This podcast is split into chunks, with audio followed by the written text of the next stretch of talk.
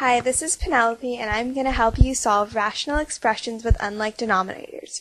So the problem is y minus 5 over y minus 3y minus 1 over 4y. So the first step we need to do is to find a common denominator, which would be 4y.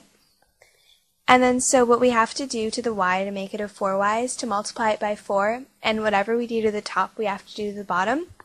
So we're going to multiply the y minus 5 by 4, and then so the next thing is 4y already, so we don't need to do anything to it. So we just leave it the same.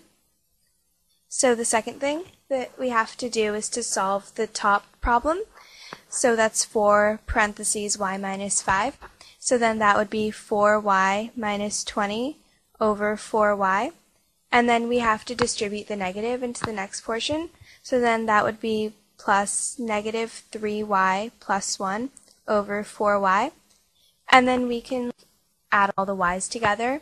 So then we're going to add the negative 3y and the 4y, which is going to be y, just positive y, and then the negative 20 and the 1, it's going to be negative 19, then over 4y. And that's your answer.